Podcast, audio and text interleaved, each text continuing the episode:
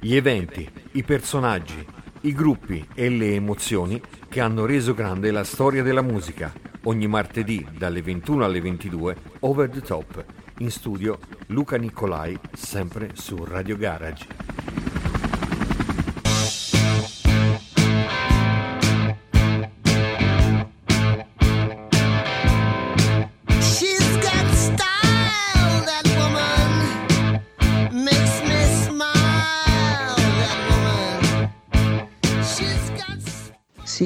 Felice mentre sei in vita, perché sarai morto per molto tempo. Questo è uno dei proverbi più famosi della Scozia, incantevole terra a nord delle isole britanniche, dai paesaggi selvaggi, ma molto forti e intensi. È abitata dagli scozzesi, diretti discendenti dei fieri Celti, un popolo che è riuscito a creare nel corso dei millenni una cultura musicale talmente coinvolgente e potente da essere ancora oggi fonte di ispirazione per migliaia di artisti.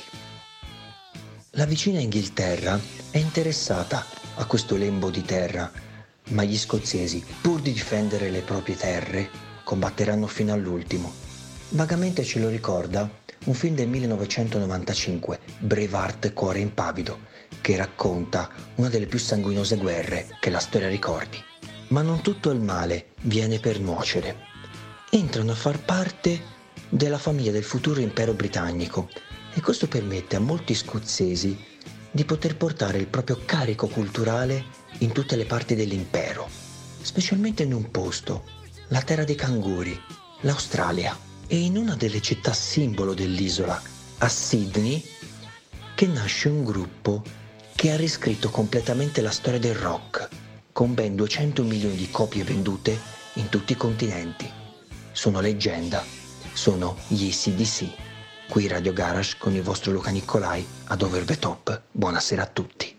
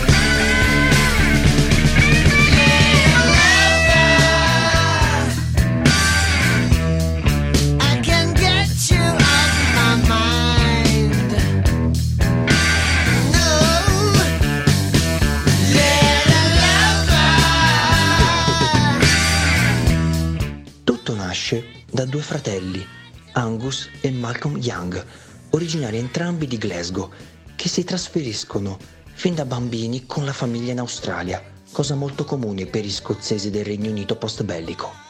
Non amano la scuola, il loro aspetto è piuttosto trasandato e la vita da banco non fa per loro, la abbandonano presto. Malcolm, il maggiore, lavorerà in una fabbrica di reggiseni, mentre Angus come disegnatore. Malgrado i loro impegni, riescono a ritagliarsi un po' di tempo per la musica. Malcolm fondò i The Velvet Underground, da non confondere con quelli reali di oggi, mentre Angus cominciò a suonare la chitarra, un vero prodigio. Questa serie di combinazioni di eventi portò ad approfondire la collaborazione artistica dei due fratelli e insieme al cantante Dave Evans, al bassista Larry Van Kriecht e al batterista Colin John Burgers formano il 31 dicembre 1973 la prima formazione degli SDC. Il nome nacque da un'intuizione geniale della sorella dei fratelli Young, prendendo come riferimento la scritta ACDC sopra un elettrodomestico, che sarebbe l'acronimo di Alternate Current Direct Current, ossia corrente alternata, corrente continua. Questa era l'idea di esprimere un nuovo rock, energico, forte e dinamico. Decidono di mettersi a lavorare e nello studio di registrazione compongono un singolo, valido solo per il mercato australiano, un po' troppo glam per lo stile a cui siamo abituati, ma che dà l'idea di un esperimento che darà il via a un successo. È il 22 luglio 1974 e gli SDC debuttano con Can I Sit Next to You, Girl.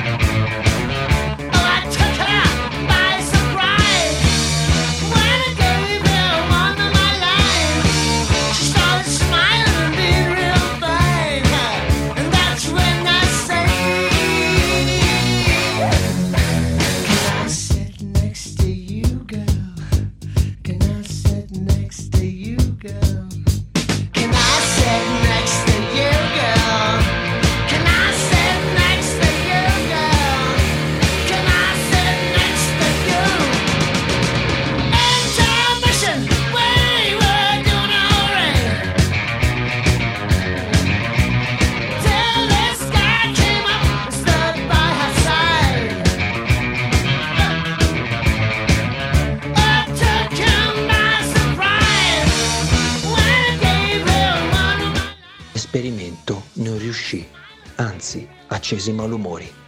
I fratelli Young mal sopportavano gli atteggiamenti troppo glam di Evans, poco incline ad essere un frontman in senso di rock band e con un abbigliamento con indosso i zatteroni che andavano di moda in quegli anni, troppo appariscenti. Decisero di cercare un nuovo cantante, cosa non semplice per un gruppo destinato a riscrivere la storia della musica. Ma se il destino ti vuole aiutare, ti aiuta. Mentre Malcolm e Angus erano ad Adelaide, conobbero Ronald Belford Scott, scozzese anche lui, conosciuto in arte come Bon Scott. L'incontro fu del tutto casuale. Bon Scott abbandonò temporaneamente la musica a causa di un incidente motociclistico e per sopravvivere lavorava come autista.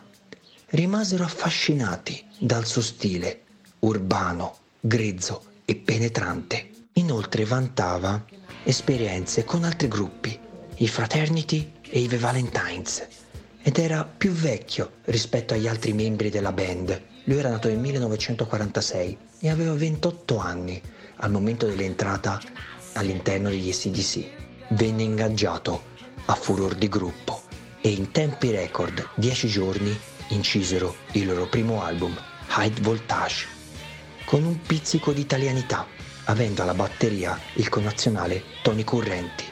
Presentare il vero repertorio della band in senso rock, ma è con l'album successivo, nel 1975, TNT, che sfondarono le classifiche mondiali e con i nuovi componenti Mark Evans al basso e Phil Rudd alla batteria aumentarono la selezione ritmica, dando un nuovo senso, una nuova linfa e pubblicarono uno dei singoli più suonati nei loro concerti, esplosivo da dinamite TNT.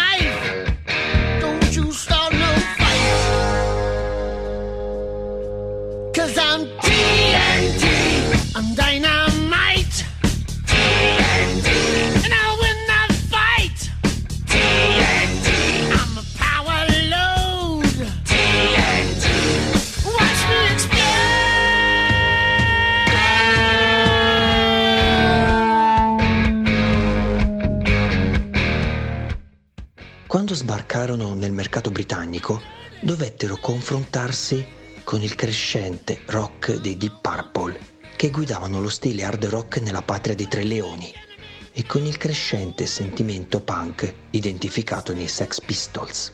Ma come dichiarerà Angus nei primi anni 90, al tempo noi venivamo identificati come un gruppo punk. Per noi era sbagliato noi non siamo mai stati un gruppo punk. Abbiamo iniziato con il rock and roll. Questo è quello che suoniamo ed è ciò che sappiamo fare meglio. Inoltre, nel singolo It's a Long Way to the Top, If You Wanna Rock and Roll, vengono espressi episodi e scritte strofe su storie di alcolismo e di suicidio, censurate negli Stati Uniti. Infatti, l'approccio nel mondo americano sarà tardivo rispetto a Inghilterra, Europa ed Australia. I brani che compongono la creazione del loro primo album, High Voltage, fu preso come esempio lo stile di vita di alcune rock band inglesi già famose al tempo per il loro stile di vita esagerato, come i Queen, i Led Zeppelin e i Pink Floyd. TNT diede l'opportunità a Bon Scott di esprimersi al massimo livello con le sue capacità creative e per i fratelli Young di miscelare glam rock, heavy metal e blues. Un bel crogiolo. È come se inconsapevolmente avessero generato una nuova new wave del rock in grado di alleggerire uno stile che era diventato privo di significato, troppo elettronico e con la musica che superava il contenuto dei testi. La formula è amata da tutti. Nel 1976 partirono per un tour internazionale in Europa e nel Regno Unito insieme ai Kiss, agli Aerosmith e Blue Oyster Cult. Nel settembre dello stesso anno uscì l'album Dirty Deeds Down Dirt Cheap, un album controverso, respinto dalla casa produttrice Atlantic Records negli Stati Uniti perché non conforme ai gusti americani. Malgrado l'album sia di pregevole fattura, e con i membri degli SDC vestiti da poliziotti e prigionieri nel videoclip che lo ha reso famoso, fece nascere delle falle nei fans più sfegatati, quelli che li seguivano nei pub o nei concerti improvvisati, perché, a detta loro, ormai si erano votati al mondo commerciale e avevano abbandonato quel mondo trasandato in cui essi si identificavano. Questo spinse la casa discografica americana ad obbligare il gruppo australiano a pubblicare un nuovo album, anche per ragioni finanziarie. Malgrado ciò, incisero una raccolta che sarà un repertorio per i concerti futuri. Abbandonarono definitivamente il pop per uscire con qualcosa di più grezzo, Let There Be Rock. E una forte fonte di ispirazione la diedero le donne, specialmente nei brani Overdose e Hullotta Rosie. Ma dagli Albert Studios di Sydney sotto la guida di Harry Vanda e George Young, emerse un capolavoro, religioso, dove nel videoclip Scott è vestito da prete e il resto del gruppo da cherichetti. Il singolo non ha bisogno di presentazioni, per voi Let There Be Rock.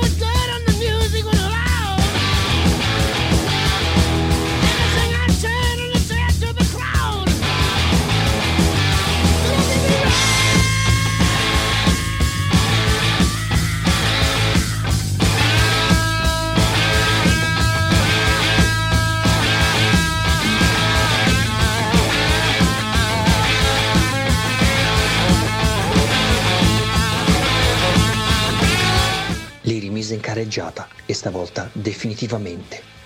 Ai concerti i fans urlavano alla voce di Scott ed erano diventati il simbolo nel panorama hard e heavy rock. Altro marchio di fabbrica, il logo, con le lettere ACDC separate da una scossa elettrica. Il nuovo album Powerage confermò il loro momento di grazia, anche grazie al nuovo bassista Cliff Williams. Successivamente registrarono il loro album live If You Want Blood You Have Got nella loro amata Scozia. Ma l'apice doveva ancora arrivare. Siamo nel biennio 1978-1979 e a Londra decisero di incidere un capolavoro. L'album è riuscitissimo, talmente invadente da vendere anche negli stati della cortina di ferro. E ricordiamoci che siamo in piena guerra fredda. Con album e singolo più famoso che portano il solito nome, una canzone sentita in decine di film, cantata a squarciagola dai Griffin fino alla follia e con il logo, con una chitarra che conduce su uno sfondo in fiamme con tutte le loro foto.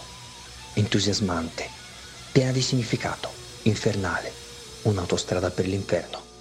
Highway to Hell.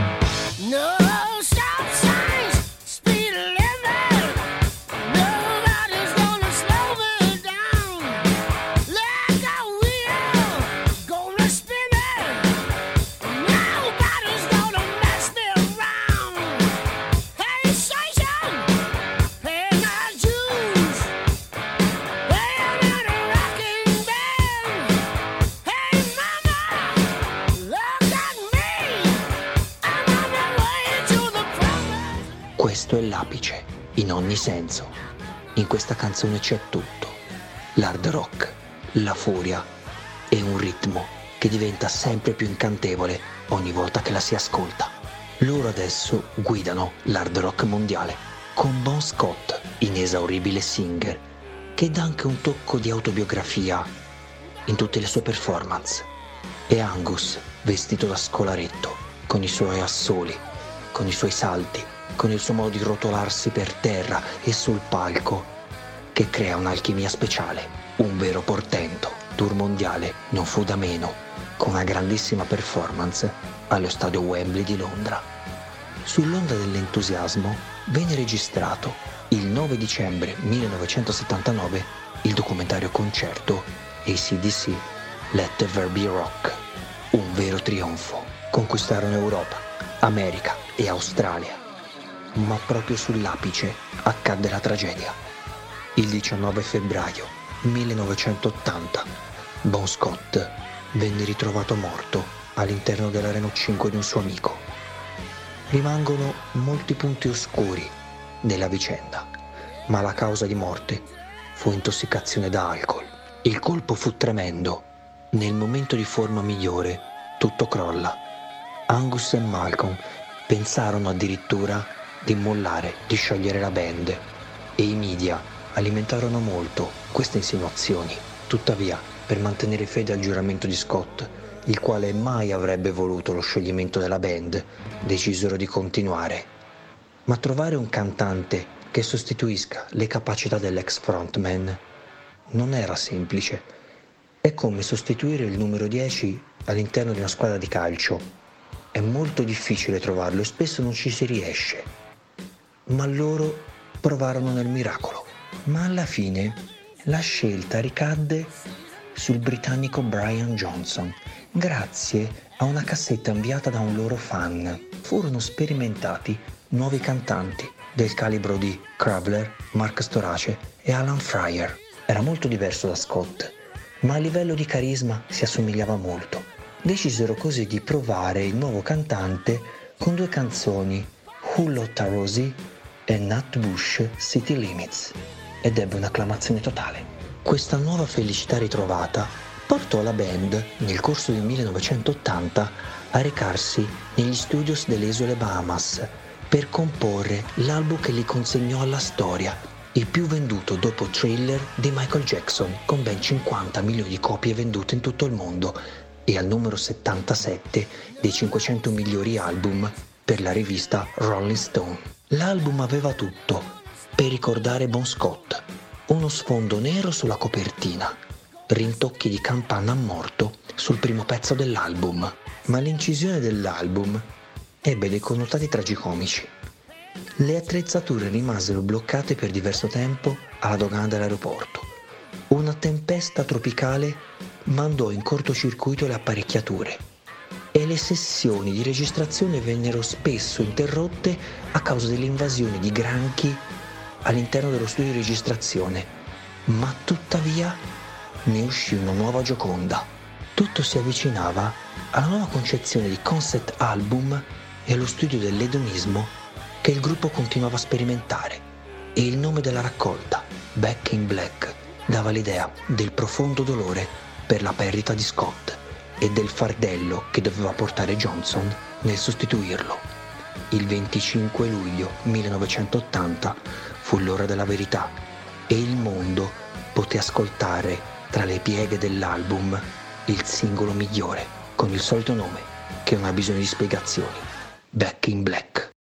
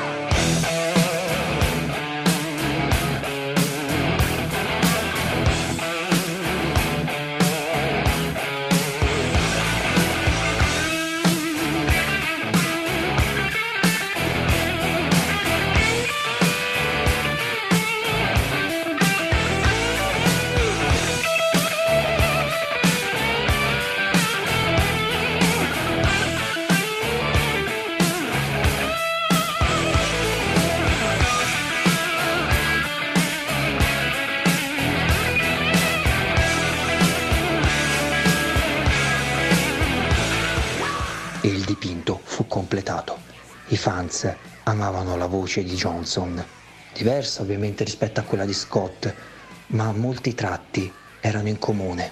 La performance era arricchita dal classico cappello che lui porterà ad ogni esibizione. Altri singoli dell'album come He Shook Me All Night Long e Else Bells avvicinarono il mondo dell'hard rock a quello delle radio, ascoltatissime. Il tour mondiale che ne seguì fu un autentico capolavoro e come novità si fecero progettare come effetto scenico una campana dal peso di una tonnellata e mezza, con il loro logo forgiato sopra, che Johnson suonerà ogni volta che inizia il brano Hells Bells. Nel 1981 venne finalmente pubblicato negli Stati Uniti l'album Dirty Deeds Down Dirty Chip, dove polemicamente sulla copertina vennero incise la data della registrazione e della formazione, ma soprattutto l'uscita del nuovo album For Those About to Rock, di qualità inferiore solo a quello precedente Back in Black, ma unico. Il sound era nuovo, quasi evocativo, con un forte utilizzo di sintetizzatori e come effetto scenico cannoni che sparano nel miglior pezzo dell'album. Il titolo della raccolta nacque come una traduzione appositamente modificata della frase usata al tempo dei gladiatori romani Morituri te salutant. All'orecchio degli dei, for those about to rock, we salute you.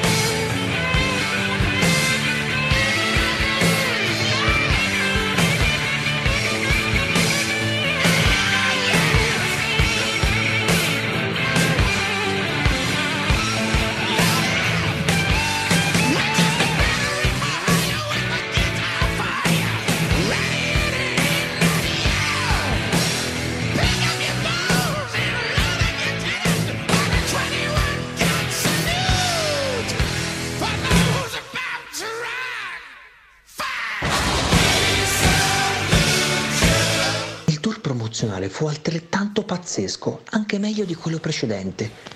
L'alchimia del gruppo era ormai consolidata e Angus e Johnson sono le icone più acclamate. Ma a inizio del 1983 qualcosa si incrinò e questo coincise anche con la pubblicazione del nono album, Flick of a Switch, che a livello di sound, performance e vendite fu altamente deludente, nemmeno parente dei due album precedenti. Inoltre, i continui dissapori con il batterista Phil Rudd portò ad un suo successivo allontanamento e venne sostituito da Simon Wright. Tuttavia, il livello dei tour rimase eccellente, come testimoniano quello negli Stati Uniti nel 1983 e nel 1984 con la performance al Monster of Lock di Donington con Ozzy Osbourne, Ivan Allen e Accept. Nemmeno la raccolta 74 Jailbreak con il singolo Fly on the Wall fu un vero flop, dove venne criticato questa volta l'uso contraddittorio del basso. Inoltre, nel 1985, il gruppo dovette difendersi dall'accusa di satanismo a causa del killer pluriomicida Richard Ramirez, il satanista ed estimatore del gruppo, e per i media egli prendeva ispirazione dal testo Night Prowler per i suoi atti osceni. La band prese le distanze sia da lui che dalle accuse rivolte di istigazione. L'anno successivo vennero contattati dal grande scrittore e sceneggiatore americano Stephen King per comporre la colonna sonora del suo nuovo film, Brivido. La composizione della colonna sonora combaciò con il loro ritorno sulla scena internazionale, con un grande pezzo che risaltò le capacità qualitative di un gruppo che tutti davano per finite, spacciate, ma in realtà no. E per questo scrissero Who Made Who.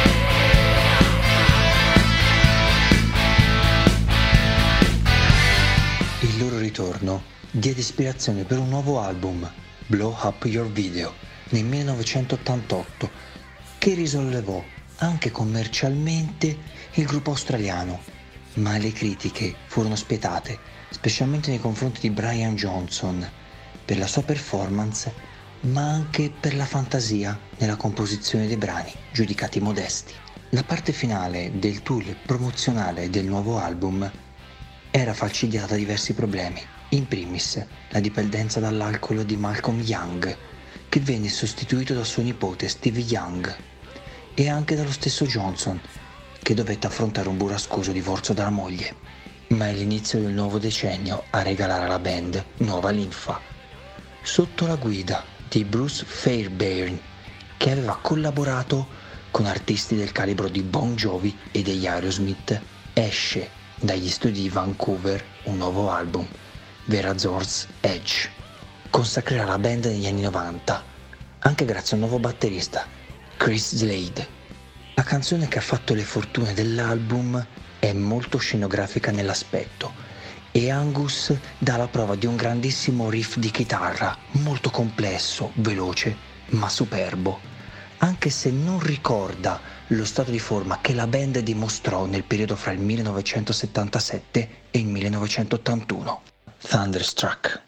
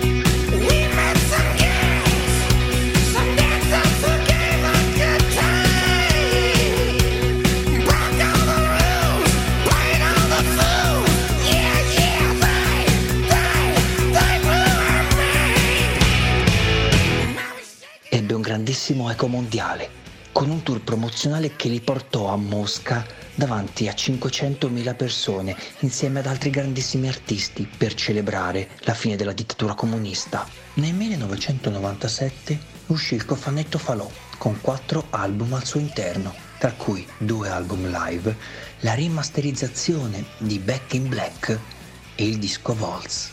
Nel 2000 tornarono in studio di registrazione per l'album Stiff Upper Lip. Malgrado ben accolto e di buona fattura, venne criticato per la carenza di idee. È come se ogni azione degli SDC la critica partisse, a ogni passo falso, perché loro sono un'icona mondiale. Ma le icone mondiali, chi sta al top ogni tanto può sbagliare, ma spesso la critica non perdona. Il singolo Stiff Upper Lip rimase in classifica per settimane dando comunque ottimi risultati. Due anni dopo firmò un contratto plurialbum con la Sony Music, che portò alla rimasterizzazione degli ultimi due album di studio, Ball Breaker e Stiff Upper Lip, e ogni raccolta conteneva foto, cimeli ed inediti del gruppo. L'anno successivo, nel 2003, furono insigniti del grande riconoscimento entrando nella Rock and Roll Hall of Fame e sempre nello stesso anno parteciparono a un concerto di beneficenza a Toronto nella lotta contro la SARS. Dopo quasi un decennio, senza pubblicare nuovi album, ma inediti, raccolte e pubblicazioni di CD e DVD che contenevano le loro vecchie glorie, nel 2008 uscì Black Ice, un album paralizzante. Nella presentazione dell'album, Angus dichiarò le parole davano vita a nuove canzoni, senza fermarsi, ed era molto difficile scartare 60-70 canzoni, tutte ottime. Questa raccolta segna l'ingresso del nuovo decennio. Non abbandonarono mai lo stile ACDC e sotto la guida del produttore Brendan O'Brien, la canzone che domina su di tutte è veloce come un treno, Rock and Roll Train.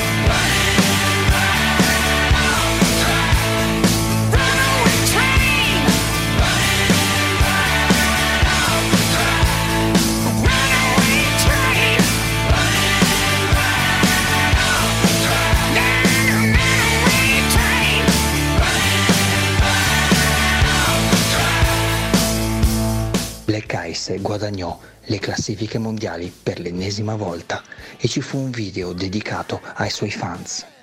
Il tour promozionale ricordò i bei tempi di fine anni 70 e prima anni 80. L'unica pecca fu un'operazione di ulcera per il frontman Brian Johnson. Nel 2010 parteciparono alla realizzazione della colonna sonora del film della Marvel Iron Man 2. I media e la critica posero gli ACDC sotto un'ottica particolare, perché da loro pretendono sempre di più, sono sempre stati nella top 10 mondiale, dei leader. E Angus nel 2011 dichiarò, ora stiamo pensando come possiamo migliorare il tour mondiale di Black Ice. Ma lo faremo? Nasconde un lato triste. Da una parte il rischio di scioglimento della band, dovuto alla malattia del fratello di Angus, Malcolm Young, nel 2014, che porterà alla sua morte tre anni più tardi, il 18 novembre 2017, a causa di demenza senile. Dall'altro lato, però, la band, tramite un comunicato social su Facebook, annunciò la band continuerà a fare musica. Tutto venne confermato dall'uscita del nuovo album Rock or Bust, che vide la sostituzione temporanea di Malcolm Young con suo nipote Steve. Ma gli imprevisti del 2014 non terminarono Rad, il batterista, che era rientrato nella band, venne trovato in possesso di metanfetamina e cannabis e accusato di tentato omicidio. Angus dichiarò che non avrebbe mai partecipato al tour promozionale di Rock or Bust e venne sostituito dall'ex batterista Chris Slade. Brian Johnson è travolto dai problemi. Venne diagnosticato un problema all'udito che gli impedì di continuare l'ultima parte del tour Rock or Bust World Tour nel 2016 e malgrado le forti speculazioni fatte da critiche e media, la decisione di lasciare la band fu volontaria e che sarebbe rientrato non appena la salute glielo avrebbe permesso. Tour venne completato dal nuovo frontman di Guns N' Roses, Axel Rose.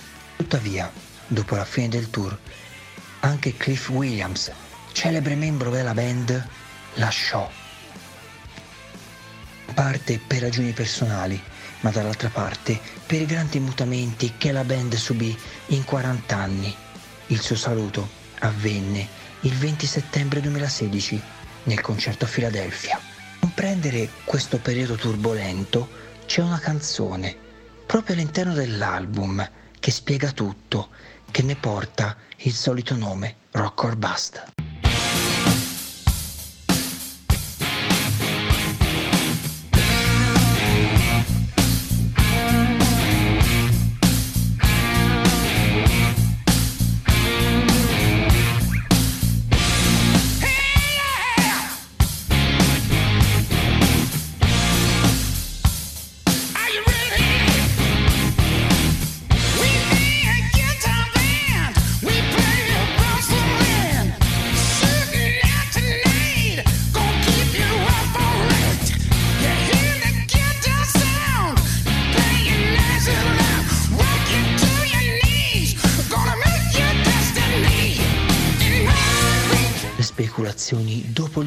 2016 si fanno sempre più dirompenti, specialmente per spiegare e capire il futuro della band. In molte interviste ha chiarito di continuare il progetto artistico con Rose e anche di sperimentare nuovi artisti all'interno dell'esperienza ACDC.